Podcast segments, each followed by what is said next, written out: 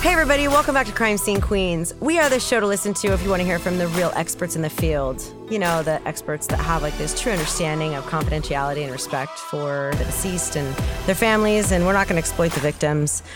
Why? Well, because we're not your typical true crime podcast. No, we're not going to do that. We're not, not going to do that today because that's how you get yourself in trouble. Just like all of those people involved in the Dahmer show. Everybody's pissed off about uh, them.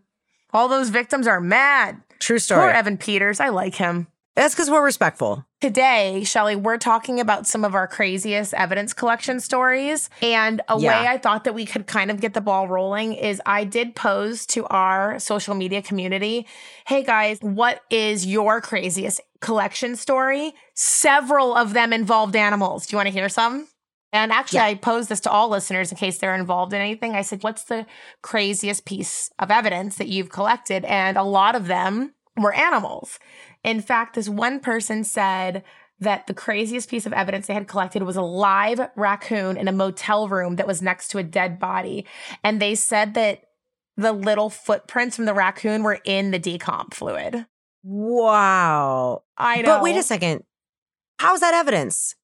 I guess they collected the animal. I don't know. Listen, I did not have the opportunity to do further questioning. This was literally like an Instagram story that I popped up as a question box and people filled it out. Damn. But we're good in this field. So I just kind of want to problem solve and like troubleshoot. this, I'm totally derailing us and I sincerely apologize. But there's a dead body. They already know who the body is. But Mhm. maybe they collected that you said it was a squirrel or raccoon. A raccoon, but they didn't say A they know who the body was. Like maybe because it was a decomp, it was still a case for ID. Who knows? Well, also, why did this person have a raccoon in the hotel room with them? Well, and how come there's no one going in there to like clean the hotel room? They get like COVID, but still they do it like once or twice a week. Maybe it's one of those I- live in places. Maybe like long term hotel rooms. Yeah, maybe like the window was open or something. And so that allowed Yeah. the raccoon to come in. Well, here's the other mean. one though. Yeah, tell me Raccoons also have thumbs. Okay, so this other crime scene investigator do. writes me, and she says that they were searching through dumpsters for the suspect's firearms, and while they were digging in Mm. the trash. They were on an active shooter scene. So, Oof. that being the case, the CSI was decked out in like a ballistic helmet and they found a ferret in the trash. Oh. And they literally were teasing the CSI that, that they had found a pet to bring home with them as they were uncovering looking for this Oh. gun. Like, can you imagine just No pulling way. a ferret out of the garbage? my friends all had ferrets growing up because I didn't grow up in Mhm. California and Yep. they were legal in Colorado. But if you don't know a ferret and you just reach in, that little shit's gonna bite you. It is. They're really sweet, but you know, yeah, they are feral animals. They're weasels and they will bite you. So then the other one was somebody wrote that this is not an animal. A zucchini was brought to a crime scene and left there by a burglar. They like brought their lunch with them into the house they were burglarizing. That's ridiculous. That's not even like a dine and dash. What is that? It's literally who knows what they were going to do with it. Who knows? Zucchini reminds me of Greek food. Not based on one of my zucchini stories I have coming up. Oh, I'm excited. All right, another one that somebody submitted was a rotary phone from 1976. They lifted a print off of it and they got an AFIS hit. But this rotary phone was in like 2004, well past the age of that. that is so funny. I know. In our office, we have a red phone. And literally, I was just talking to one of the receptionist ladies about it. It's a red phone and it's not rotary, it has push buttons. And this red push button phone, I'm like, what the hell is this like our launching bomb phone? What what is this? And she was like, Mm, no, in case yeah. our phones go down, we have this red phone. And I was like, does it even work? I've been there 17 years. She's been there for like a yeah, year and a half. It seems like a doomsday phone. Yeah, she's been there for a year and a half, and she goes, "Oh, it's rang once since I've been here." I'm like, "Wait, what? It rang? Who knows the number? Did anybody pick up? I don't know." I was so like, I don't even know what the hell she just said right now, and I walked away because I was like, "Huh," scratching my head. I immediately need to know who called the phone. uh, Who yeah. like just gives that kind of information and then steps away from it. Who has yeah, the like- phone number? You should pick up the phone and then call somebody. And so then you'll have the number for the phone and then you can prank your so I could call myself. Anyway, so enough about like the bat phone. How about these uh, planes, trains, and automobiles? And how are they related to this episode? I don't know. Well- tell me. Okay. So, how and what do you collect from large, like wreckage sites from like attacks or blasts or big, huge collisions, that type of stuff? Items and objects. Yeah. How do you collect a plane or a train or a huge automobile or whatever? Because the local garages aren't big enough to house these ginormous things. It depends on your agency, but yeah. Dude, you're telling me that you have a hang glider garage? At my first agency, we had a really large vehicle garage. We had a separate crime scene processing garage, but if we had needed the other one, we probably would have had use of it. Oh, that's cool. But that's not normal. Well, yeah, totally not normal. So, fun fact it is an attack or a blast, like a bombing, for instance. First, Right. you have to render the site safe. And then, if a local agency doesn't have its own specialized unit, then they'll contact a nearby bomb squad, yep. which is pretty awesome because I think I know that you have a cool bomb story. Well, it's not as cool as it should be, but essentially, we do have like the local sheriff's office has a really good bomb squad. So we call them whenever we have a reporting of a self made explosive device. And there is a Catholic church very close to our police department at the time. And the head pastor's office was like adjacent to the main doors of the main worship center or chapel. And there were, mm-hmm. it was actually glass windows. And i guess he was sitting in there one night and he saw this weird contraption that kind of looked like a soda bottle.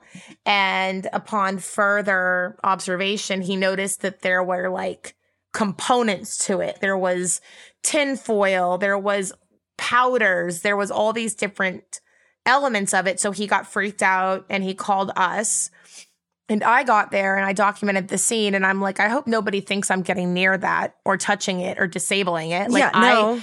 like it looks super shady. Okay, hold on. So, he obviously probably calls 911 because he's like, there's a suspicious package or Yeah, soda like looking suspected whatever he says. Explosive device. So, okay, I don't get it. Why wouldn't they call the bomb squad? Let's Are not you go getting too to that? crazy, I- Shelly. Yeah, let's not go cr- too crazy about the expectations of other people that should know better, okay? Like, I mean, I think that they say it in Men in Black that a person is an intelligent, free thinking thing, but people are dumb and sheep, right? Like when you put them together. Yes. So Yes. he calls, he reports this thing. Everybody responds. He gets safely removed from the building. He's not a very Okay. popular priest. He's not well liked, and people can, with all religions, get a little nuts about their religion. Literally, every religion has this. So don't think Yeah. I'm hating on anybody. And we get there. I document the device. I keep my freaking distance. My camera has a zoom lens. And then at some point, they called the bomb squad and they came out. They determined that it wasn't even good. It was like a really shifty one. Like basically the person couldn't even Google properly. They like had all the right components, but they like what was supposed to happen was in theory, the tinfoil would have dropped into the liquid and powders contained inside of the soda bottle and it would have boomed. If somebody walked up to it and say like, "Hey, what's this?" it would have exploded, which is why they put it right outside Yeah. of his office. So Okay. they end up figuring out that it was completely like defunct. However, the contents of it were still explosive materials. So they were like, "Oh, well, we're not collecting that." And I'm like, "I'm not collecting that." Yeah, no. if you take those explosive materials out of there, your lab processes them. I will collect like the soda bottle and the masking tape and I'll collect prints from that or DNA. But I'm not Yeah, collecting any of those powders or any of that liquid. No. And they're like, well, it's not our case number. I'm like, this is outside of what we do. We do not collect explosive materials in the crime scene unit. That's beyond us. We don't have proper material handlings, containers. And how are we even going to dispose of it? So the bomb squad ends up taking it and mm-hmm. Mm-hmm. pouring it out in the parking lot. What? And I was like, I'm writing it in my report. I'm not getting in trouble for this. They poured it into the parking lot. Not like together. I don't know how. I just remember like watching That's them dump like it out. That's hazardous material. You don't know what that I is. You can't do that. You bet your butt I wrote it in my report. And I collected the soda bottle, the two liter soda bottle, and I collected the masking tape. And for those of you that are curious how I would process items of evidence like that, for the soda bottle, I used something called cyanoacrylate fuming. And what cyanoacrylate means is super glue. And what you do is you put your item of evidence in a hood, like a scientific hood Like a big clear lockbox type. yeah, thing. I've actually, you know, we've even made ones for the field out of empty fish tanks, like anything that contain a fume. And then you'll take a little bit of super glue in like a little aluminum foil dish that they pre-make and you put it on a heater to the point where the super glue becomes a gas rather than a liquid Mhm. and then it fills the air and then you have the container or the fuming hood or this fish tank and the elements of your fingerprints are 98% water and the other 2% are like amino acids and other secretions but those elements actually makes your fingerprints three-dimensional. So the super glue fumes start to cling to the friction ridge detail that is deposited on our items of evidence. So if you want to Mhm. think about laminating only on a like a much tinier level, so I super glue fumed or cyanoacrylate fumed the soda bottle, and then I would Uh-huh. have applied a black fingerprint powder. There are other colors besides black. I'm going to back you up for a second. So once you super glue fume Mhm. this soda bottle, the print becomes white. It So becomes it, like, white. show- yeah. That's right. You know how like when you were little, when you got glue on your hand, it turned white and you peeled it off? Hell yeah. yeah, it's like that. Well, I'm still little, so that means that I can still Yeah. do it. And so I'm justified because I Exactly. still do it. But you know Yeah. when you peeled So it off your fingers, you could see your prints in it? Yep, absolutely. Didn't know that they were called friction ridges back then, but yeah. Yes, friction ridge detail and minutia. Yeah. Yeah, so like only without peeling it off. So you would leave the print on the item of evidence. And then you black powdered it. Black powdered it, but just for those of you who are curious about fingerprinting, there are many colors of fingerprint powder. There's even dual contrast fingerprint powder. So if you think about reflective surface And magnetic. and magnetic, but what you want to do is find the color that will create the highest contrast with the background of that print. So this soda bottle, I can't remember if it was clear or green, but either way, black powder was more than sufficient to create the contrast that I needed. And I'm glad you brought up magnetic powder. So, for those of you who might be wondering what that is, if you want to think about fingerprint powder that actually has a bit of a magnetic charge, the way that we apply and utilize this fingerprint powder is actually with a magnetic wand. Like, have you ever had what is that little game where you can like drag the little magnetic pieces and put like Etch-a-sketch. mustache on them? Yeah, or an etch a sketch, or Etch-a-sketch. when you put the mustache on the guy and you can Oh. like drag oh. it around. Yeah, man. So we have an actual little magnetic wand. we need listener help on that one. I don't know what it's called. I know. I I love magnetic powder. So you would take like there would be a normal jar full of the magnetic powder. The way that you would know that it was magnetic versus a regular graphite based fingerprint powder is it is way heavier. Because it's actually like fragmented little like magnets. So you take your magnetic wand, you dip it in there, it creates this cool like spiky cylinder of the and then you very lightly apply it onto the surface that you want. The reason why I bring this up is because magnetic powder is really great for producing fingerprint powder latent fingerprints off of like masking tape or like that silver mm-hmm. contractor's tape, but you would not do that on the sticky side. Duct tape. Duct tape. Thank you, Shelly. Duct tape. That's the word I was looking for. I knew I was saying the wrong thing, not masking tape, duct tape. So Yeah. you would take the non sticky side and look for fingerprints Yes. with the magnetic powder on that side. On the sticky side, we have something called wet wop. yes, wet wop. I love wet wop. I love wet wop. I know, wet wop.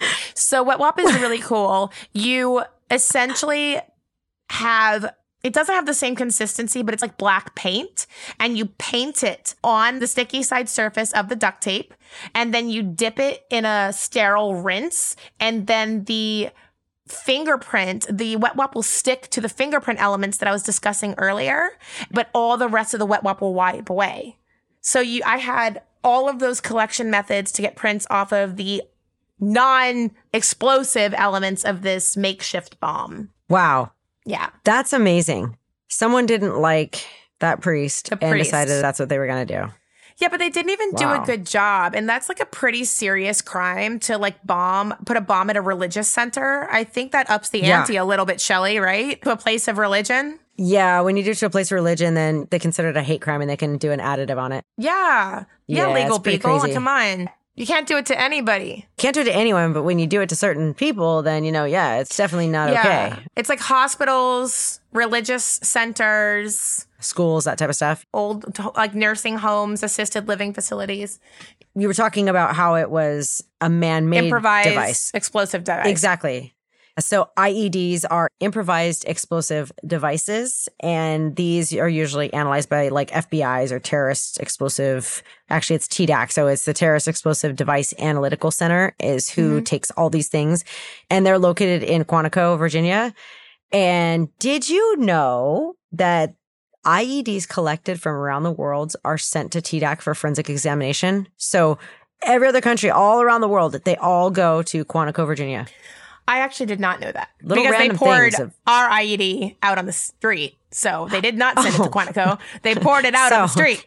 99.9% of all IEDs go to Quantico, Virginia. The 0.1% Oh gets poured out in, the parking lot. Kids poured out in the parking lot of the church. Hey, it's Kaley Cuoco for Priceline. Ready to go to your happy place for a happy price? Well, why didn't you say so? Just download the Priceline app right now and save up to 60% on hotels. So, whether it's Cousin Kevin's Kazoo concert in Kansas City, go Kevin, or Becky's Bachelorette Bash in Bermuda, you never have to miss a trip ever again. So, download the Priceline app today. Your savings are waiting. Go to your happy place for a happy price. Go to your happy price, Priceline. Okay, so we're talking about like random freaking places to find evidence, random crazy pieces of evidence. I know that you and I have both discussed that we've had to collect entire walls, entire doors, entire mattresses. Being five feet tall, collecting California king size mattress. Yeah, we're just to take the whole thing and you're like, how? Me? I imagine that it looks like those little ants with the breadcrumbs that are like five times bigger than their bodies. Well, obviously, if there was more than one, but it's like, yo, bro, can you lend a hand over here? My wingspan is not, I couldn't. yeah, you couldn't quite grab it. I it. don't want blood and the semen and the other juices. Any of it. I know. Yeah, you don't want to so- touch that. Yeah, I've gone and bought like one of those full zip mattress protectors to Yeah. collect it before.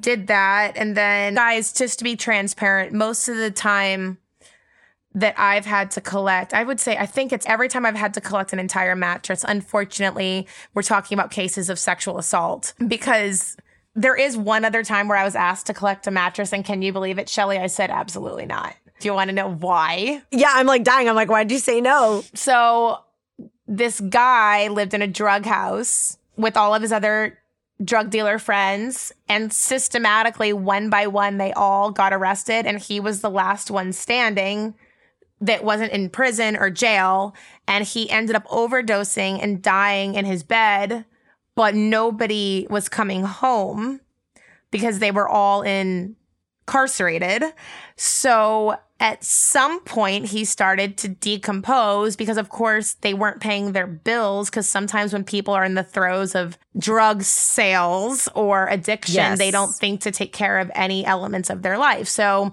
no Yeah. AC, no electricity. In Florida. It's Florida, so he starts to decompose. And what happens is all of the neighbors start to smell it. And they start calling the city like there is an odor coming from this house. So we responded. I want you to think about what a sponge does. And I want you to think about the fact It absorbs. it absorbs. And I want you to think about the fact that a mattress like is sponge. essentially a sponge. Listen, this bed I think had a sheet on it, like a sheet, not Ooh. like layers of bedding. But even if it had, it would have soaked through. So this dude dies, and it is one of my more memorable decoms because he was largely skeletonized at this point, but the mattress had absorbed all of that decomposition fluid, Shelly. The smell. The smell this time, the sight of it looked like something that Eli Roth or like one of those crazy like directors, like Rob Yeah. Zombie's crazy movies. Like it looked like TV because of just Wow. like the the colors and the mattress and the Was it like that yellow and that like grayish? and it was like thick. Yeah. Like the mattress like oozing the decomp fluid because it had all gone into the mattress. He wasn't a large man. But I'm sure that the mattress wasn't like the extra thick pillow top, whatever. It was right? This is so- standard. Eventually the medical examiner comes and the victim is relatively easy to collect or transport because he's largely skeletonized. Like he still had enough soft tissue or connective tissue on him to like when we removed him from the room, he didn't fall apart. There was still like Oh, okay. content. Let's just call it content because I don't want to say Yeah. anything inconsiderate. But then somebody's like, "Yeah, you're going to collect that." Uh, excuse nope. excuse me. I'm going to collect this mattress must weigh. I mean, I literally was like, "Absolutely not. Absolutely not." I Yeah. What would the point be? what are we trying to prove with the collection of this mattress? That pictures, like I have literally never said no to collecting Yeah. evidence. I just said I can't. Where's it going to go? Property and evidence unit can't take this. It's a huge biohazard.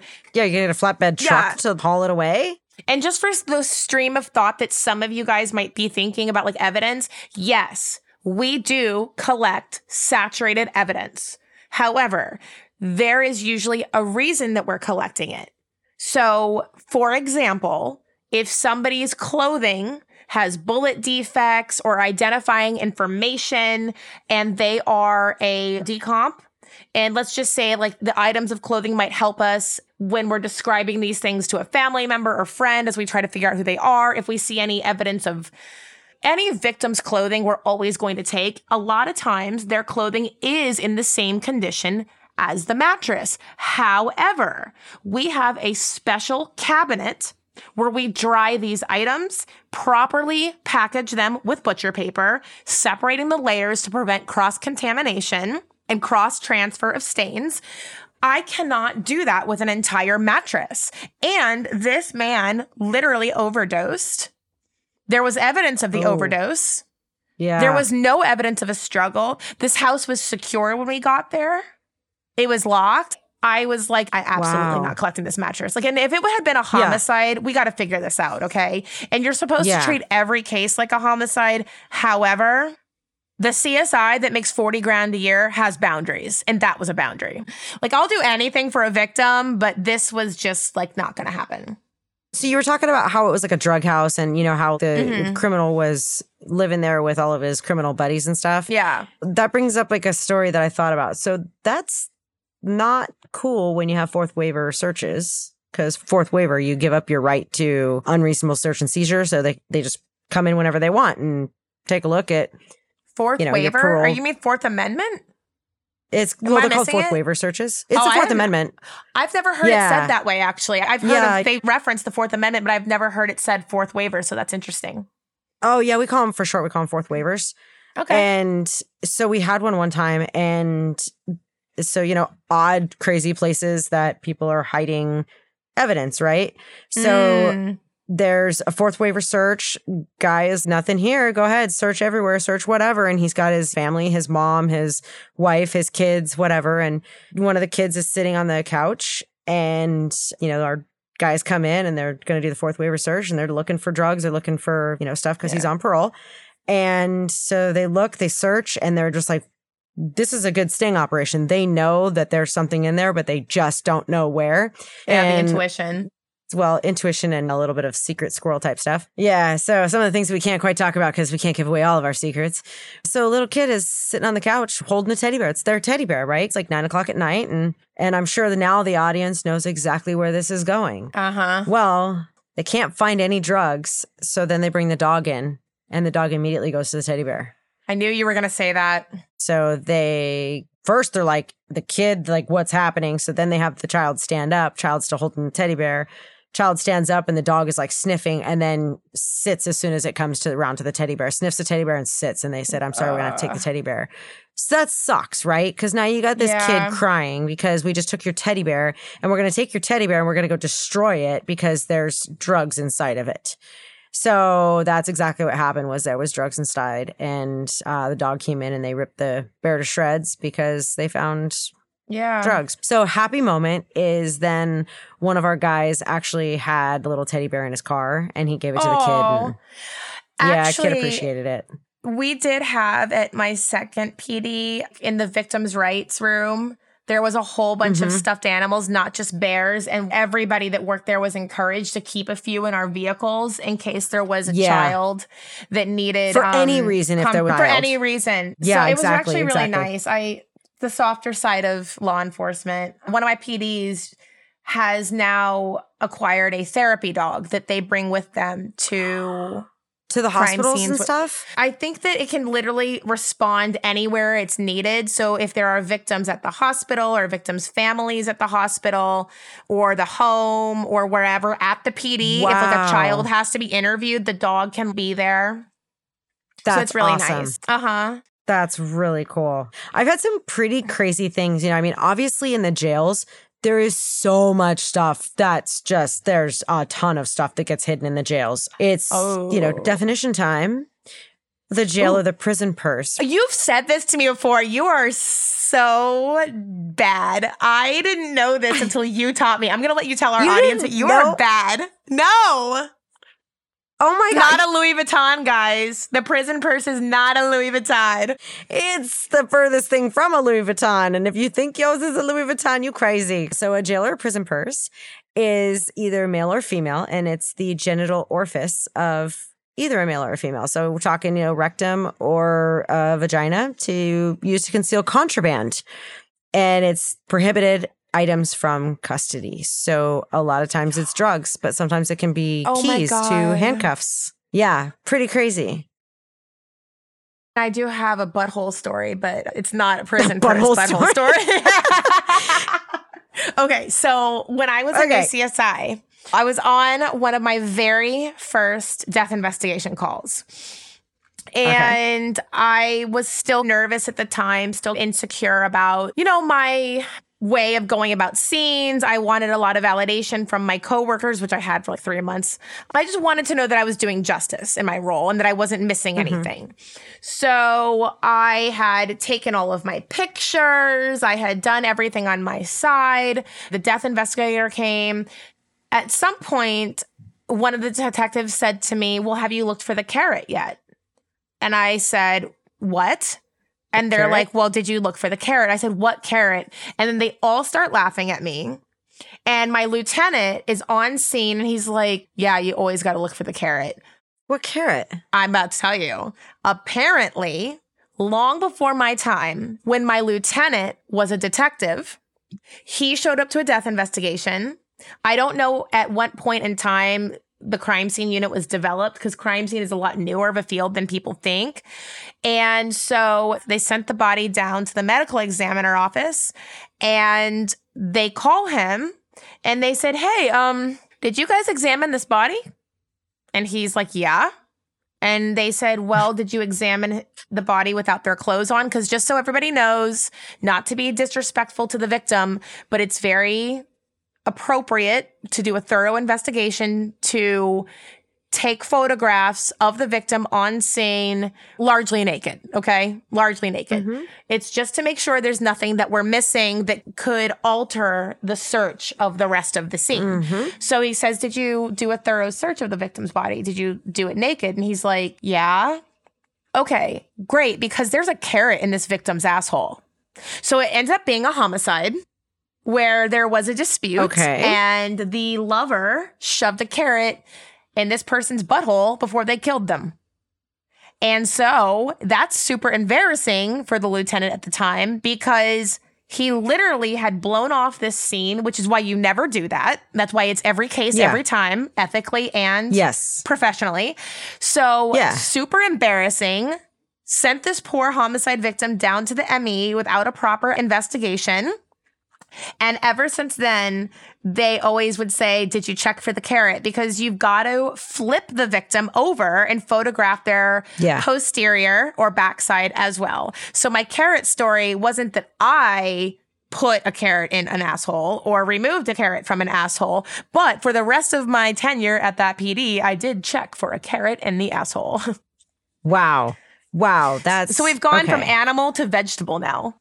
It works. Totally works. That's fine. I have so many I have so many more stories, but there's been some crazy stuff that we've seen and heard about in Mhm. the jails. You know, imagine when you swallow something, you know, speaking about carrot, right? Like corn, Yep. when you swallow something and you eat it, Corn. well, everything shall pass.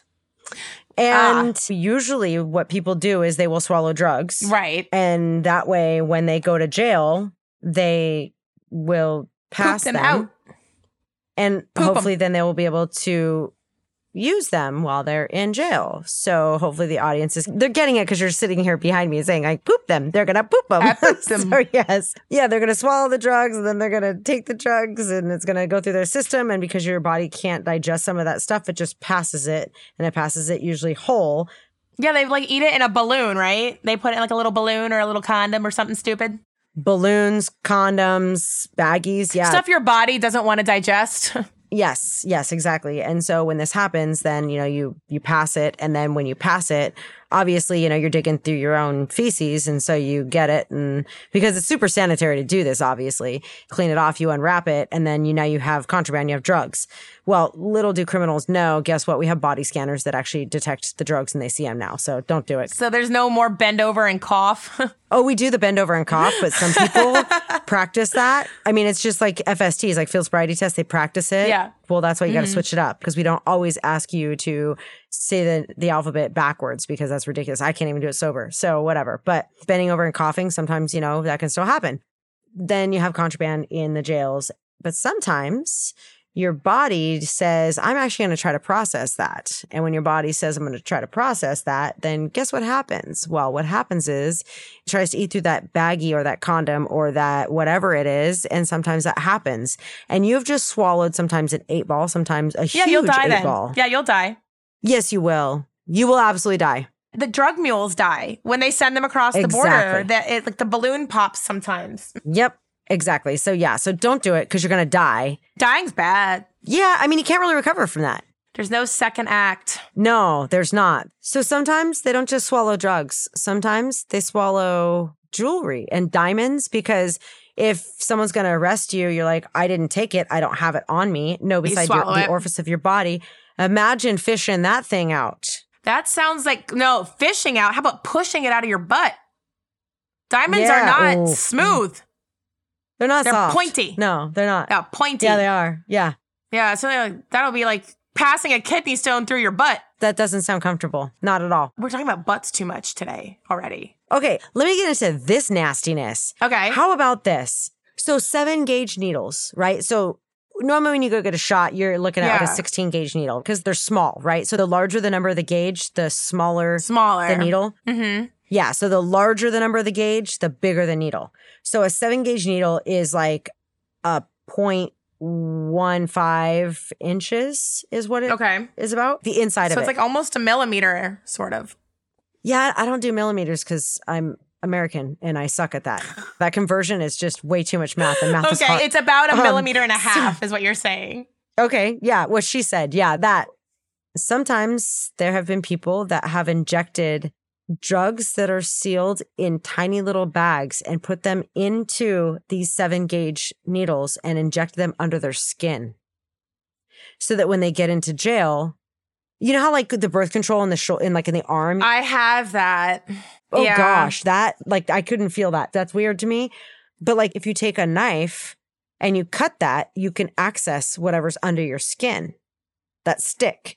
Or wherever they injected it, they can access that little baggie of drugs. Guys used to do this in high school. They would stick needles. What are those like push pins? They would put them under like the first layer of their skin. I remember that in high school and be like weird. Yep. Yes, Mhm. why? That's too emo. I don't do that. Why does anybody I do know. anything? I rem- did you ever wear lizards for earrings? No. What do you Oh my god, I'm you're I'm gonna get so made fun of. I never did this, but I did participate to some extent. So in Florida, we have a lot of lizards. So if you catch them, they hold their mouth open like this. And then if you piss them off, they'll bite. So people would Yeah. put it on like earrings. Like real live lizards. Like, like real live lizard earrings. Yeah. Oh my god, that's the best. it's Florida. What do you want?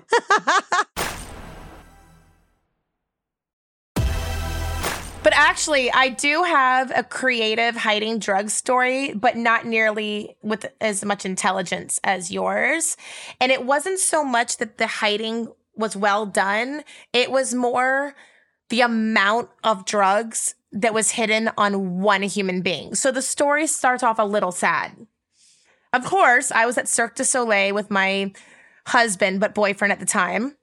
And I took the risk. I went to do that on a night that I was on call. But to be fair, I had been on call straight for four months because there was nobody else in my unit that could do it at the time. And Gotcha. I get called out, and it's for a unattended death that they suspected to be accidental due to drug overdose, just due to foaming at the mouth. The super sad part of it was this young man lived with like his mom, his grandma, his sisters, his dad, really nice family. They had all gone to mm-hmm. church and come back and discovered him foaming at the mouth and like his pants were around his ankles and we still don't know why. I actually think the reason for that was because he wore baggy pants. That was just this way Oh. that he wore them. But of course, they had then a concern that he had there was evidence of a struggle due to these slouching pants. And I completely Okay. understand why a family would feel that way, even though he was literally like foaming at the mouth. I'm investigating this. I'm taking all of my pictures and I get to him. And when you take overall pictures of a victim, guys, you want to hit like a whole bunch of different angles. But mm-hmm. the most simple way is you're going to take 90 degree photographs that are like overview of the victim or straight at them so that you can get that like general consensus of the way that they're positioned. So he was half on, half off a couch, knees bent, pants around his ankles. He had a large head of dreadlocks, like a lot of dreadlocks. And Okay. I was taking pictures of him and I noticed when I reviewed the pictures, because sometimes I go back and I make sure that the lighting was right or whatever. Mm-hmm. And I saw something shiny and I thought, oh, let me go back and rephotograph that because it's creating like it was blocking elements of him. And I just wanted to make sure that there was like you like we've Yeah. talked about in previous episodes. Yeah. So I go and take the picture and I'm zooming in on the area and I see a little corner.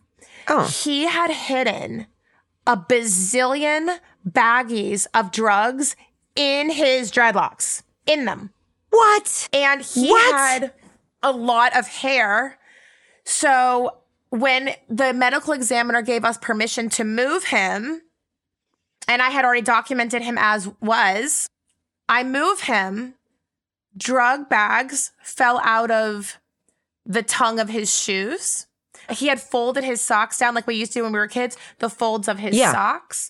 There was, wow. you know how men's underwear has the hole in the front for men to pull out their dick and pee? Yeah. It has that like yeah. He had drugs shoved in that flap. was he a drug mule or I don't know. That wasn't really my role because we were there to investigate his death. But all I will tell you is there were drugs in his armpits. I know that sounds weird, but there was literally like I found drugs in his armpit do you think that this was set up this way or you think that he actually put these there? because it was apparent that they were not fresh, Oh. if that makes sense. they'd been there. So Yeah, you know yeah, when yeah. plastic bags are in like your purse or like they start to get like Yep. opaque from like rubbing. Yeah. So these were not recently placed on his person. Wow. There were drugs behind his watch face What? to have viewed him as he lay when he passed away and to have not seen any of them is truly somewhat impressive to me.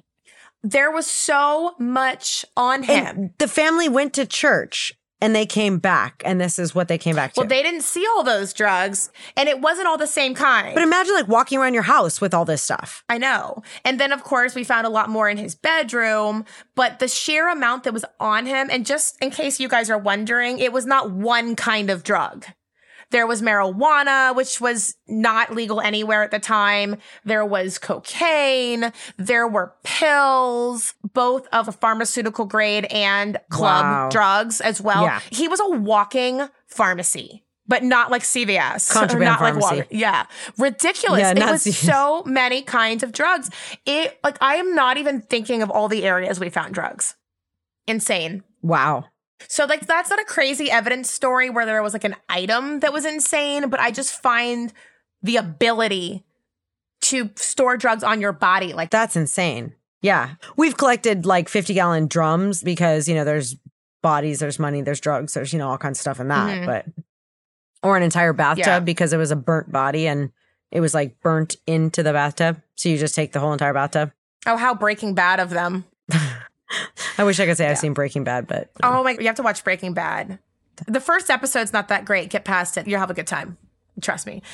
But one other thing does come to mind because you were talking about the prison purse. yeah. one of my very first suicide scenes. I remember it for many, many reasons. So I'm not going to get into the huge details of this victim's death because that can be allocated to a different show. But what's interesting about this case, relevant to our crazy evidence episode, is I was, of course, taking my overall photographs of the house. So she had passed away in the bedroom. So it's really normal when you have a death investigation to be very particular about the room Yeah. where the person died. Also the whole house, but you know, you want to open every drawer. You want to take a photograph of every drawer. You want to pull out anything that looks suspicious, check it out, see if anything is disturbed. So I was doing this with the main dresser in her room, Mm-hmm. and I pulled open the drawer and I saw this black tube. And I thought, Mm. that doesn't look like a gun case or anything. What the hell is that thing?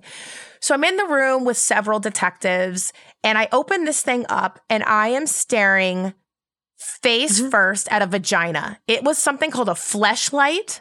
Do you know what this is? I don't want to tell you. oh, I saw it for myself. I saw it beaver first right in my face. What the It's like hell? literally a vagina in a what looks like a hydro flask, but like a canister. And I was immediately red.